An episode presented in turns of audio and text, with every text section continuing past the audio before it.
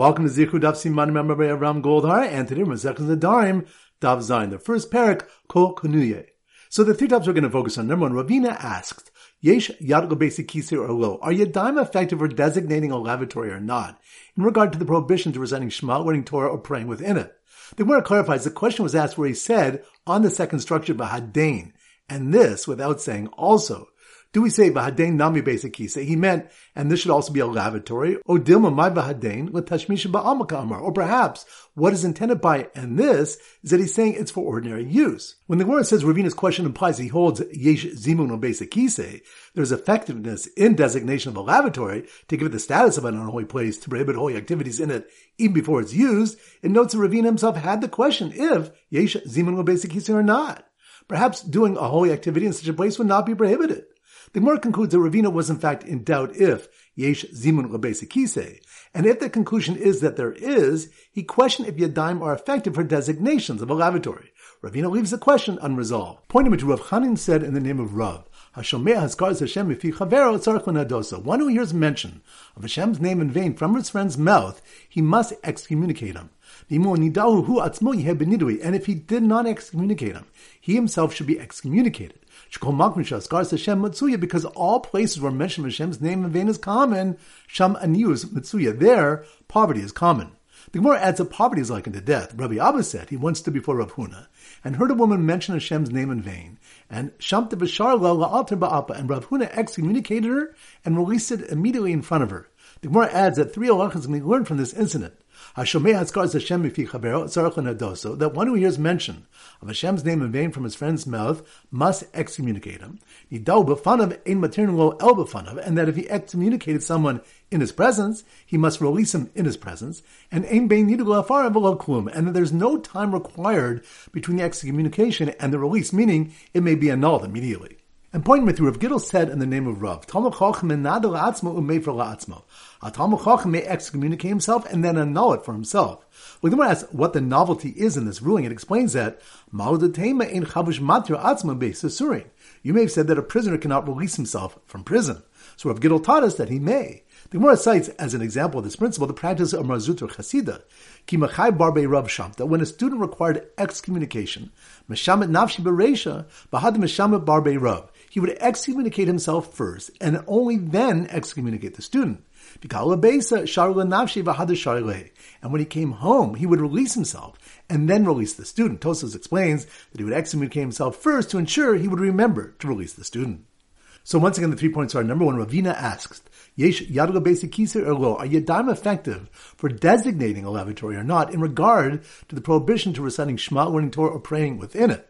The Gemara clarifies the question was asked where he said on the second structure Bahadain, and this without saying also. Do we say Bahadain Nami kisa? He meant, and this should also be a lavatory, or Dilma my Bahadain Latashmisha Ba'amaka Amar. Or perhaps what is intended by and this is that he's saying it's for ordinary use. When the Gemara says Ravina's question implies he holds Yesh Zimun or basic kise, there's effectiveness in designation of a lavatory to give it the status of an unholy place to prohibit holy activities in it even before it's used. It notes that Ravina himself had the question if Yesh Zimun or basic kise or not. Perhaps doing a holy activity in such a place would not be prohibited. The Gemara concludes that Ravina was in fact in doubt if Yesh Zimun Kise, and if the conclusion is that there is, he questioned if Yadayim are effective for designations of a lavatory. Ravina leaves the question unresolved. Point number two, Rav Chanin said in the name of Rav, Hashomea Haskars Hashem Mifi Chavero Tzarech One who hears mention of Hashem's name in vain from his friend's mouth, he must excommunicate him. And if he did not excommunicate him, he himself should be excommunicated. Because all places where mention of Hashem's name in vain is common, Sham Anius Mitsuya. There, poverty is common. The Gemara adds that poverty is likened to death. Rabbi Abba said he once stood before Rav Huna and heard a woman mention Hashem's name in vain, and Shamta Bashar La'alter Ba'apa, and Rav Huna excommunicated her and released it immediately in front of her. The Gemara adds that three halachas can be learned from this incident. That one who hears mention of Hashem's name in vain from his friend's mouth must excommunicate him. And that if he excommunicated someone in his presence, he must release him in his presence. And and that there's no time required between the excommunication and the release, meaning it may be annulled immediately. And pointing me through, Rav Gidl said in the name of Rav, Talmid Chochem la'atzmo u'mefer la'atzmo. A Talmid Chochem may excommunicate himself and then annul it for himself. When the asks what the novelty is in this ruling, it explains that in chavush matra atzmo You may have said that a prisoner cannot release himself from prison. So Rav Gidl taught us that he may. The Gemara cites as an example of this principle the practice of Mar Zutra Chasida, ki machai barbe rav that when a student required excommunication, meshamet nafshi bereisha, bahad meshamet barbe rav, he would excommunicate himself first and only then excommunicate the student. And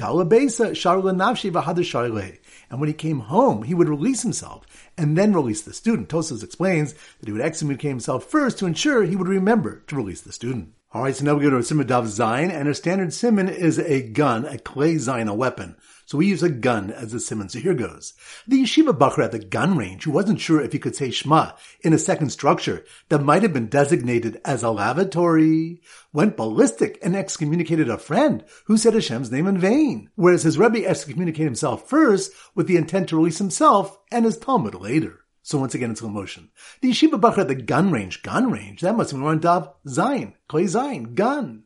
The yeshiva bacher at the gun range, who wasn't sure if he could say Shema in a second structure that might have been designated as a lavatory, which reminds us, Ravina asked, Yesh Yadla Basic Lo, are Yadayim effective for designating a lavatory or not in regard to the prohibition to reciting Shema, learning Torah, or davening within it?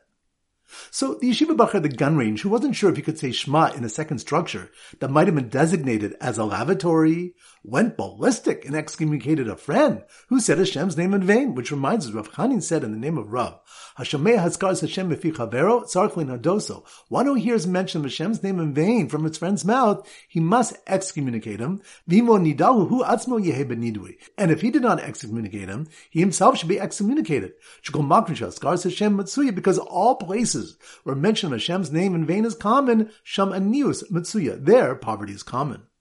So the yeshiva bacher at the gun range, who wasn't sure if he could say Shema in a second structure that might have been designated as a lavatory, went ballistic and excommunicated a friend who said Hashem's name in vain, whereas his Rebbe excommunicated himself first with the intent to release himself and his Talmid later, which reminds us, Rav Gidl said in the name of Rav, Talmid Chochem and Nadala Atzma Umei for Latzma. Talmid Chochem may excommunicate himself and then annul it for himself. The Gemara cites as an example of this principle the practice of Mar Zutra Chasida, Ki Mechai Barbe Rav Shamta. When a student required excommunication, he would excommunicate himself first and only then excommunicate the student. And when he came home, he would release himself and then release the student. Tosfos explains that he would excommunicate himself first to ensure he would remember to release the student.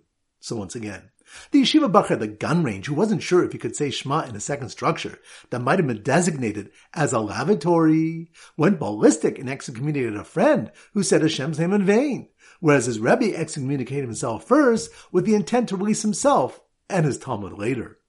Alright, now it's time for four block back. Daf Gimel. So the Simmer Daf Gimel is a Gamal, a camel. So here goes.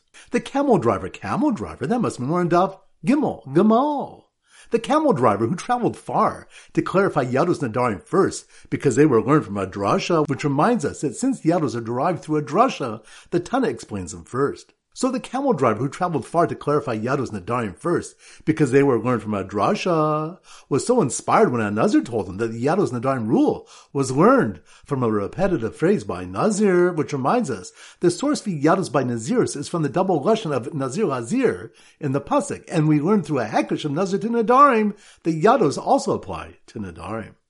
So the camel driver who traveled far to clarify Yados Nedarim first, because they were learned from a drasha, was so inspired when a Nazir told him that the Yados Nedarim rule was learned from a repetitive phrase by Nazir, that he declared, I will not leave this world without being a Nazir, and rush on his way, lest he violate Baal Ta'achir, which reminds us, the application of Baal Ta'achir to a Nazir is when someone says, I will not leave this world without first being a Nazir.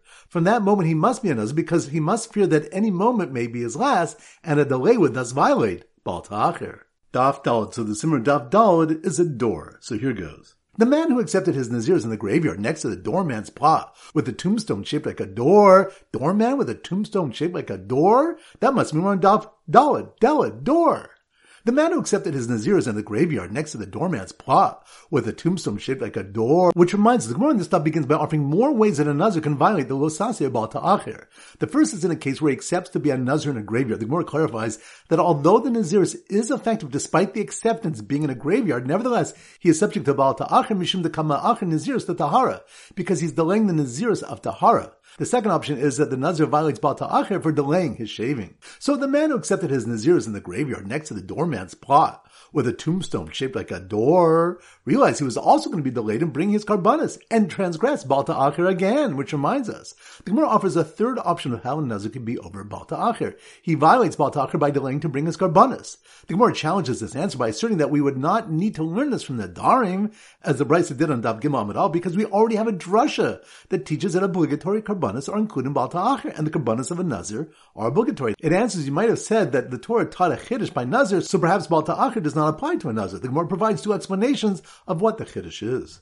So the man who accepted his Nazir is in the graveyard next to the doorman's plot with a tombstone shaped like a door, realized he was also going to be delayed in bringing his karbanis and transgress Balta Acher again, and wish he had just said a simple netter such as, I am vowed from you in that which I eat of yours. Which reminds us, the Mishnah had given examples of Yadas Nedarim, such as someone who says, Mudrani mimcha, mufrashani mimcha, I am vowed from you or I am separated from you. Shmuel said, in all these, it only applies when he adds that which I eat of yours or that which I taste of yours. He holds that the two sets of phrases in the Mishnah should be understood as two parts of a single case and not two separate cases. The Gemara clarifies what exactly did Shmuel mean. Daf hay. So the Simmer Daf hay is hay or a haystack. So here goes. The two farmers baling hay. Hey, that must be on Daf hay. The two farmers baling hay were forbidden to benefit from one another because one said mudar anilocha, which reminds us the Gemara revises Rabbi Yossi Bar statement to read: If one says mudar anilocha shneim asurim, I am vowed to you, they're both forbidden to benefit from each other. But if one says mudrani hemach, hu asur v'chavero mutter, I am vowed from you, he's forbidden to benefit from his friend, but his friend is permitted. So the two farmers baling hay were forbidden to benefit from one another because one said, Mudar nilocha, after his friend inscribed the words, I'm separated from you in a haystack, and he thought he meant, I will not do business with you, which reminds us. The Gemara concludes that Shmuel did mean to say that only if one adds the phrase, Shani ochlocha, is the vow effective. But if he only says Mudrani I am vowed from you, the vow is ineffective. Here the Gemara explains that the reason is lamashmada amar aser. It does not imply that he's saying a prohibition. The reason for this is mudar ani mimcha. I am vowed from you can instead imply I will not speak with you. Mufashani mimcha. I'm separated from you can mean I will not do business with you. The one explains that since the implication of his vow is not conclusive, no vow takes effect at all. So the two farmers baling hay were forbidden to benefit from one another because one said, Mudar anilocha, after his friend inscribed the words, I'm separated from you in a haystack, and he thought he meant, I will not do business with you. When the friend was actually trying to win back his wife, who demanded that he give her an explicit get. Which reminds us, the Gemara records mochokes between Abai and Rav about Yadayim she'en mochikos, Yadayim which are inconclusive. Abai says they are valid Yadayim, and Rav says they are not. The Gemara asks that this dispute seems to reflect a Malchokas Tanaim regarding a get, for it stated in the Mishnah, Gufa shall get Ari Muteris Adam. The essence of a get is you are thus permitted to anyone. Rav Yudah says the get must include and this will be yours from me, a document of expulsion and a letter of release. We see that Tanaim have already disagreed about how clear a partial expression must be for a valid get. The Gemara shows, though, how Abai can conform with even Rabbi Yehuda, and Rabbah can conform with the Rabbanan. Daf Vav. So the Simmer Daf Vav is a sword. So here goes. The dramatic swordsman, swordsman, that must be more Daf Vav. The dramatic swordsman picked up a fierce-looking sword and shouted, Hare Zet, but not a lie, making it usher and all, which reminds us, the inference from Brisa is that if one only said, Hare Zet, this is hereby, and not added a lie to me, then the item would be forbidden not only to him, like in the case where he does say to me, but to everyone to Dilmarahu Hekdesh Ka'amr, because perhaps he's saying it is hereby Hekdesh, which would forbid the item to all people, since he has surely made a valid vow, and it's unclear if he intended to prohibit the item to just himself or everyone, we rule stringently. So the dramatic swordsman picked up a fierce-looking sword and shouted, Hare Zeh, but not a lie, making it usher on all. Just after he was Makadish a woman and pointed the sword at her friend and shouted Ba'at, which reminds us where Papa asked, Yesh Yad with Kedushin Olo, are Yadayim effective for Kedushin or not? The Gemara says he was asking about a case where a man was Makadish a woman and then said to a second woman, Ba'at, and you. Do we say he was saying, and you too, to her friend, and the Kedushin would be valid as a Yad? Or perhaps he's saying, and you watch to her friend, and the Kedushin would not be valid. The Ran explains that since there is another, albeit unlikely interpretation to his words, it's merely a yud, and Kedushin would not be valid through a yud, even though it is conclusive. The question is left unresolved. So the dramatic swordsman picked up a fierce-looking sword and shouted, Hare Zeh, but not Ohai, making it Usser and all. Just after he was Makadish, a woman and pointed the sword at her friend and shouted, Va'at, while the terrified friend tried to hide in the last remaining patch of a field, which was not clear whether it was declared as Peah. Which reminds us, Rav Papa further asks, Yesh yad lepeah or ein yad lepeah? Is the yad effective for peah or not? The Gemara again clarifies that if he declared one patch of his field to be peah, and then said on a second, and this one too, that would certainly be a full expression of peah and would not be a yad. Rather, the question is where he said on the second patch, which was the only remaining patch, Mahadain, and this one. Tosfos explains that the other possible interpretation of his words is, and this one I retain for myself, thereby reducing the declaration to a yad, because we're speaking where the second patch is the last remaining one in his field. Alright, now it's time to conclude with our pop quiz of 10 questions. Number one. Which stuff do we have a question whether yadayim are effective to designate a basic kisei, lavatory? That's on daf. Zayin. Good number two. Which of the one that the malchokas of Ayin Rab regarding Yadayim She'im is compared to a malchokas regarding how explicit a get has to be? That's on Daf. Hey, good number three. Which stuff you learn that if someone hears another say Hashem's name in vain, he should excommunicate him? That's on Daf. Zayin. Good number four. Which stuff you learn that there's a case where a Nazir could violate Baal Ta'acher when he says, I will not leave this world without being a Nazir? That's on Daf. Gimel. Good number five. Which daf does Rav Papa ask the question whether there's a yud for kedushin or not? That's on daf. Vav. Good number six. Which daf when the Mar Zutra Chasida would excommunicate himself before excommunicating his Talmid and then later would release himself and the Talmid? That's on daf. Zayin. Good number seven. Which daf that when one says Hare Zeh without saying a lie, it could be understood to mean that he's making the item hekdesh and usher to all. That's on Dav. Vav. Good number eight. Which of the that nazik me over Baal Ta'achir by accepting his nazirus in a graveyard. That's on Dav. Dalad. Good number nine. Which of the Shmuel holds that if one said, I'm separated from you, it's not a good vow since he could mean, I'm not doing business with you. That's on Dav. Hey, good. Number 10. Wish of the One of the reasons the Tana explained Yados first is that it was taught from a drasha. That's on Daf. Gimel. Excellent. That concludes today's shir. This is Rabbi Ram Golden wishing a great day and great learning.